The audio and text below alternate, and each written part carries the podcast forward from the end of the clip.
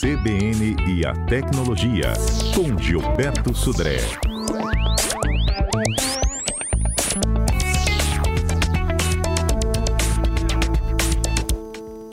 Olha, para os nossos ouvintes, vocês devem se recordar, né, de que ontem a gente tocou nesse assunto aqui no programa CBN Vitória, de que na busca do Google, quando a gente colocava a palavra sinônimo de capixaba, para alguns vinha bandido e para outros espírito santense. O repórter Murilo Cusol explicou o porquê, né, dessa situação, inclusive sugeriu que a gente pudesse lá, um ouvinte nosso sugeriu que a gente pudesse dar um feedback para o Google. A informação nova é que a palavra bandido foi retirada dessa busca, mas aí a gente pediu ao Gilberto Sodré que ele nos explicasse como é que é esse mecanismo de inteligência para essas buscas e palavras. E aí Gilberto está aqui conosco para desvendar esse mistério. Bom dia! Bom dia, Fernanda. Bom dia, ouvintes da CBN. Exatamente. Que confusão, né? Que aconteceu lá na quarta-feira. Lá. Mas olha só, vamos entender como é que funciona os buscadores, o Google e esses outros buscadores, como o DuckDuckGo ou mesmo o Bing.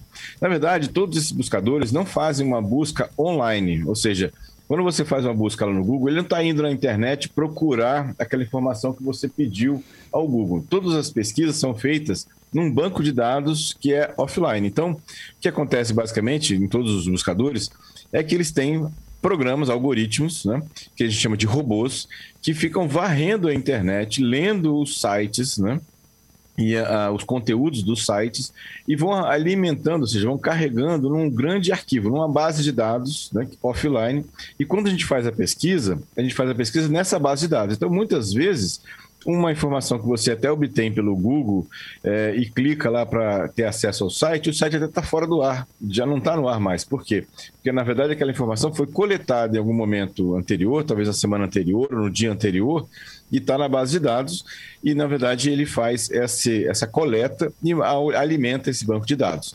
E como é que é a questão do resultado da pesquisa? O Google faz uma análise de correlação estatística, de o que apareceu mais, né, em relação àquela palavra, por exemplo. Então, no caso lá do bandido, né, que apareceu associado ao significado da palavra capixaba, na verdade, se a gente observar lá no resultado, para quem chegou a ver esse resultado, que as primeiras respostas eram de dicionários, que tinham, né, uma associação da palavra capixaba a jagunço e outras coisas mais. Então, ou seja, essa é a questão, né? Ou seja, por isso que aparece esse tipo de situação nesse resultado da busca. Existem sites, por exemplo, que não são mapeados? Existem sites que o dono do site não quer, por algum motivo lá particular, ele não quer que o Google indexe aquele conteúdo, que aquele conteúdo apareça na busca do Google. Ele pode, então, colocar uma pequena informação num arquivo de configuração do site, e quando o robô do Google ou dos buscadores passam tentando mapear aquele site não é incluído no banco de dados, por exemplo, né? Então, isso acontece também nessa questão. Então, ou seja, na verdade, é uma pesquisa offline e a relação que é feita é uma relação estatística e de correlação de palavras, por isso que dá aquele resultado. Uma curiosidade também que eu vi o pessoal, acompanhei ontem a matéria, né? Quarta-feira, na verdade, a matéria na verdade, foi ontem a matéria do capixaba. E aí, algumas pessoas falaram que estavam recebendo a resposta errada, né, do capixaba como bandido, e algumas pessoas estavam recebendo a resposta já correta, corrigida. Por que isso? Na verdade, não existe um único computador do Google que te dá a resposta. São centenas de computadores espalhados pelo mundo. Quando o Google começou a atualizar para a resposta correta do capixaba, alguns computadores foram atualizados, que davam essa resposta, e outros não. Por isso que algumas pessoas receberam a resposta certa e outros receberam a resposta errada, né, nesse caso. Então, isso pois demora, ontem, inclusive, Gilberto, quando a gente fazia essa busca no ar, né, o meu acusava bandido e de vários ouvintes já acusava espírito santense. Exatamente, porque na verdade essa atualização é feita, ela demora um certo tempo para se propagar, né, para atualizar todos os computadores que dão essa resposta. Inclusive, uma curiosidade interessante, o resultado das pesquisas, né, quando você faz uma pesquisa no Google, vai depender de uma série de situações. Por exemplo, do local que você está. Se você pegar uma palavra-chave qualquer e fazer uma pesquisa a partir do Brasil, vai te dar um resultado. ou se você fizer essa mesma pesquisa num local fora do Brasil, com essa palavra-chave, pode dar um outro resultado completamente diferente, porque o Google, ele te dá a resposta mediante um contexto de onde você está. Inclusive, se você fizer a pesquisa em cidades de estados diferentes, pode até dar um resultado diferente daquele que entre duas pessoas. Então, ou seja, ele vai dar a resposta baseado no contexto que você está, que depende do seu navegador, depende do local que você está, depende algumas vezes das pesquisas pregressas que você fez, porque ele guarda isso também. Quando você está logado no Google e abre uma aba naquele mesmo navegador e faz uma pesquisa, ele guarda essa informação de qual foram as pesquisas que você fez mais frequentemente. Ele sempre vai tentar te dar uma resposta dentro de um contexto que mais se aproxime das suas buscas do que você já pesquisou, por exemplo, nesse caso. Então, não é uma resposta direta, do tipo, eu fiz essa pesquisa e deu esse resultado. Uma outra pessoa em outro local pode dar um resultado diferente, inclusive. Isso aí. Gilberto, quem está conosco aqui também é o repórter Murilo Coswal, ele que começou, né, desvendando esses mistérios, e aí ele já atualiza para a gente essa própria correção que o Google fez, né, tirando a palavra bandido aí da busca. Murilo está conosco e conta detalhes aí dessa estratégia. Ei, Murilo, muita gente deu feedback dizendo que era ofensivo. Fernanda, poucas vezes eu vi a minha caixa de e-mail com tantos questionamentos feitos a uma matéria que eu já tenha publicado ou entrado aqui na CBN, porque não foram poucas as pessoas que de fato me procuraram, e também a gente aqui do site da Gazeta e da CBN, questionando justamente isso. Poxa, o capixaba não é bandido, o Google não conhece a história do capixaba, como é que pode estar acontecendo uma coisa dessa, tudo mais, né? Então, assim, só para você ter uma ideia, né? Eu normalmente entrei em contato com o Google para perguntar o que a empresa faria para alterar isso daí, porque de fato ser chamado de bandido ou ser caracterizado como bandido, acho que nem o capixaba, o paulista, o carioca, ninguém quer ser. A empresa falou que no primeiro momento eles iriam fazer a comunicação e repassar esse feedback, no caso, ao dicionário que havia sido selecionado ou indicado que eles usam aqui para a nossa região, o Espírito Santo, que no caso era o Oxford Language. Essa derivação de sinônimo de capixaba estava sendo puxada por esse dicionário, né? Só lembrando que o Google não escreve nada em relação a isso. Ele faz buscas, né, como o Gilberto explicou bem, e apresenta resultados mais otimizados, digamos assim. Então a empresa falou assim, tomou conhecimento da situação, era uma coisa que provavelmente nem sabiam disso, e fez esse encaminhamento. Se de fato já a empresa consertou ou não, o Google não nos respondeu até o presente momento, mas se você agora pesquisar, abrir aí o seu navegador, até mesmo o próprio navegador pelo celular, e colocar sinônimo de capixaba, você e o nosso ouvinte vão ver que já não vai mais aparecer o termo bandido, e sim espírito santense. Eu até aproveito para perguntar ao Gilberto, porque mudou. Se observar embaixo, antes aparecia de onde vinha a fonte do resultado, que era desse dicionário Oxford Language. Agora aparece um outro site sinônimo de capixaba aparece no site de sinônimos.com.br. Então, assim, acho que talvez tenha feito alguma mudança em algum algoritmo de busca, o Gilberto talvez possa nos explicar isso melhor, mas para o alívio dos capixabas, meu, seu, de todos, não somos mais sinônimos, entre aspas, de bandidos, somos de fato espírito santense, que significa capixaba, pessoa nascida no Espírito Santo. Uma das pessoas que também identificou isso, Fernanda, ontem conversando com ele, foi o Bruno Esperandio, é um produtor de conteúdo de 30 anos aqui de Vitória. Ele também fez essa identificação, inclusive havia relatado isso a reportagem nossa também, que, poxa, eu fiz um vídeo bacana no meu canal explicando sobre isso, porque ele estava fazendo um trabalho sobre sinônimo de capixaba, inclusive, e foi pesquisar no Google sobre isso daí também. Aí ele se deparou com, bandido. Por que bandido? Aí ele achou que era um erro, um bug do sistema, da pesquisa que ele havia feito, testou por outros métodos, pelo computador, pelo celular, pediu a alguns amigos e todos perceberam essa situação. Então, para você ver que não foi um caso isolado no caso que identificou pela reportagem, ele também fez essa identificação, fez até um vídeo brincando, bem humorado no canal dele, pela rede social própria, relatando essa situação. Então a gente vê que era uma coisa que estava acontecendo, mas ninguém estava aparentemente sabendo. Felizmente, pela reportagem, pelos relatos deles, a nossa conversa aqui, a explicação do Gilberto, esse bololô todo aí foi resolvido, e o capixaba agora no Google, se você buscar pelo sinônimo, está lá Espírito Santense. Menos mal. Eu fiz a busca. Deu certo. Espírito Santense. Ufa, aliviado aqui então. Obrigada, viu, Murilo? Ok, Fernanda. Gilberto, volto contigo. Então, obrigado, Murilo. Aí, exatamente, o que o Google deve ter feito nesse cálculo do algoritmo de relevância, ele deve ter excluído esse dicionário que tinha essa relação, né, de sinônimo de capixaba bandido.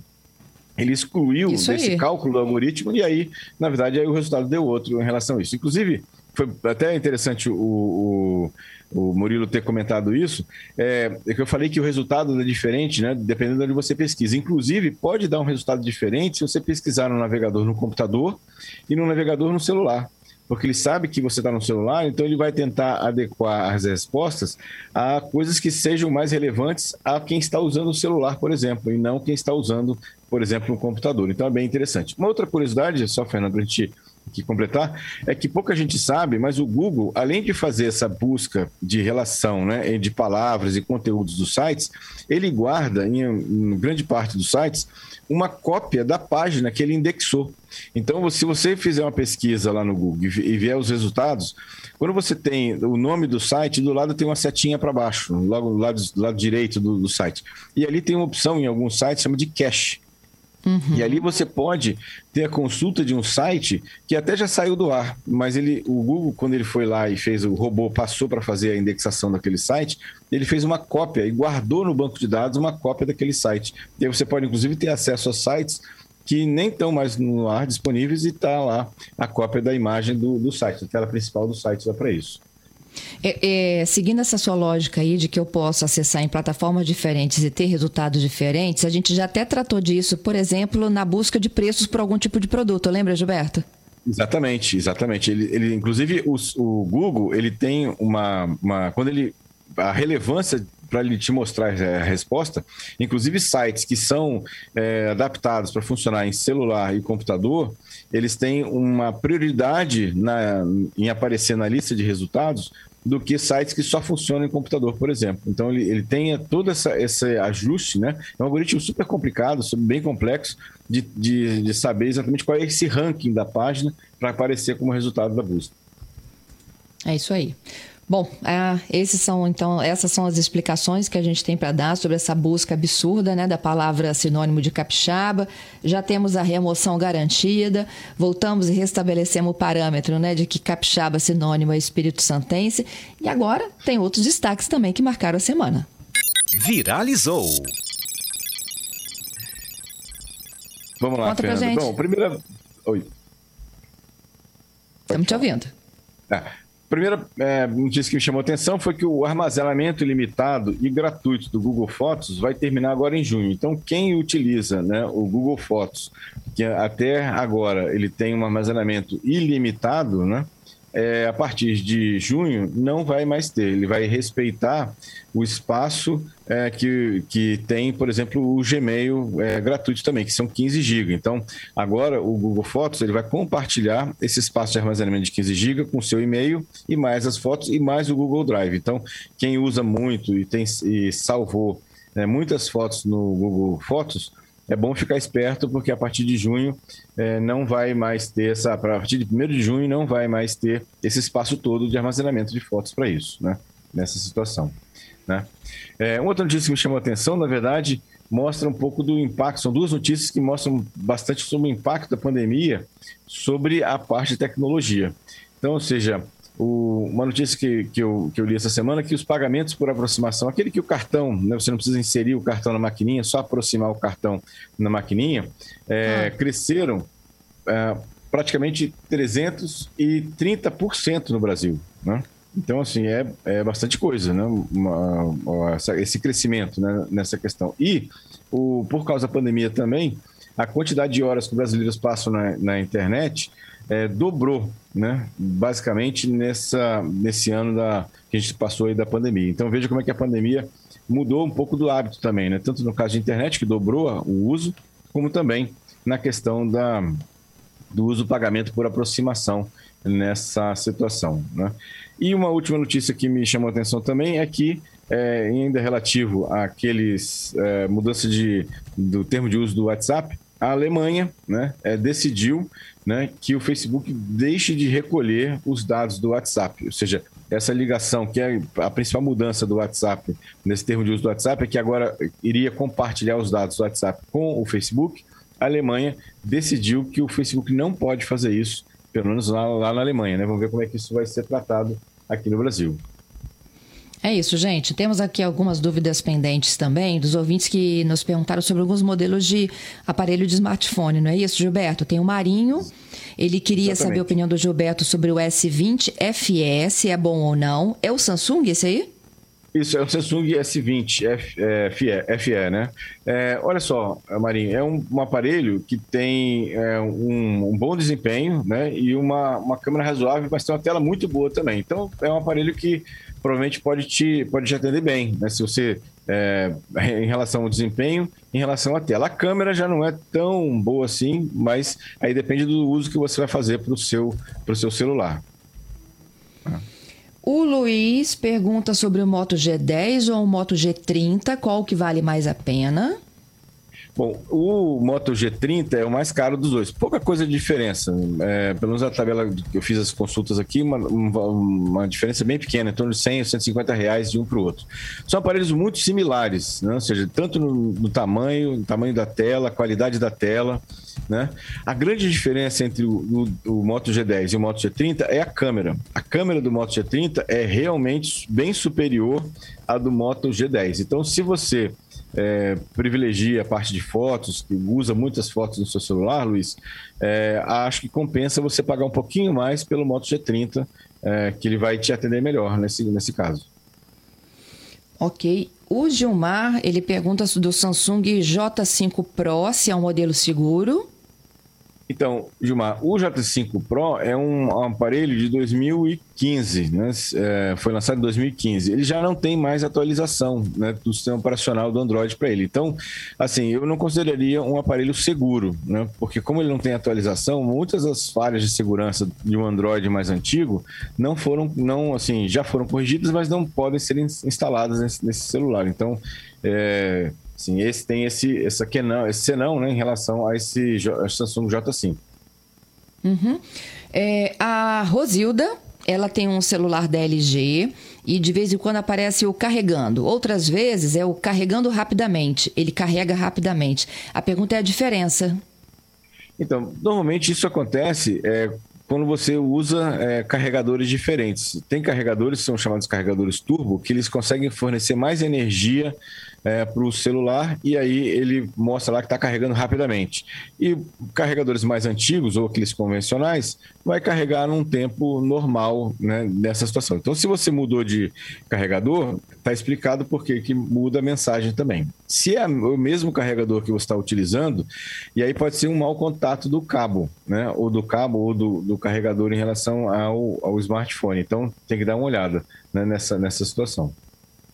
Isso. Tinha um ouvinte também, lembra, que a esposa é confeiteira? E ele queria uma dica de um aparelho bom, barato e que pudesse atender essa demanda dela de expor e vender os produtos. Isso, lembra? Eu expliquei lá sobre a questão principalmente da iluminação. Lembra que as câmeras são relativamente boas. Hoje tem câmeras da linha Moto, são câmeras bem legais e com qualidade bastante razoável, bom custo-benefício. Mas eu falei que o grande diferencial para ter uma boa foto com câmera de celular é a iluminação. Então, se ele tem um local, e aí ele pode usar, por exemplo, eu gosto bastante de chamar de luz de janela. É uma luz suave, que consegue fazer uma iluminação sem muitas sombras muito duras, como é confeitaria, né? Ou seja, ele quer mostrar um bolo, uma decoração de um bolo, é interessante ter uma luz mais suave, uma luz talvez não muito dura. Então, a luz de janela, né? Uma luz da tarde, por exemplo, ou pela manhã, é uma luz interessante de usar para iluminar a confeitaria, né? Que ele vai registrar para fazer a propaganda dela. Uhum. Por fim, o Eduardo está me perguntando aí se você tem informações de que o PicPay está sendo clonado. Se procede? Não tenho informações, assim, pelo menos não tenho informações que ele está sendo clonado, né, nesse caso. Pode ser um caso ou outro, mas aí um caso específico teria que analisar, mas nada generalizado, como, por exemplo, acontece com o WhatsApp, né, para isso, né, nesse caso. Até porque o PicPay tem uma série de seguranças que devem ser feitas para você instalar, né, o PicPay no aplicativo, no aparelho, não é para isso. Uhum. Olha, tem um minutinho aqui, dá o tempo do Diego. O Diego quer um celular que seja bom para jogos até R$1.200. Até R$1.200 é difícil, porque normalmente os aplicativos, os celulares de jogos são bem parrudos, né? Ou seja, os Motorola, topo de linha, tem até uma linha de Motorola, Moto G Power, que tem um processador bastante razoável, com uma bateria bem potente também. Então pode ser que você olhe aí, mas acho que a R$1.200 acho que vai ser difícil encontrar um aparelho para game, para isso. Qual você indicaria? Não, o Moto G, tem o Moto G9 Power, o Moto G10 Power, que talvez atenda ele, mas acho que não ficam na faixa de R$1.000 e R$1.200. Tá certo. Gilberto, muito obrigada pela sua participação. Até quarta que vem. Obrigado, Fernando. Obrigado aos ouvintes pelas participações. Um excelente final de semana para todos e até quarta-feira com mais tecnologia.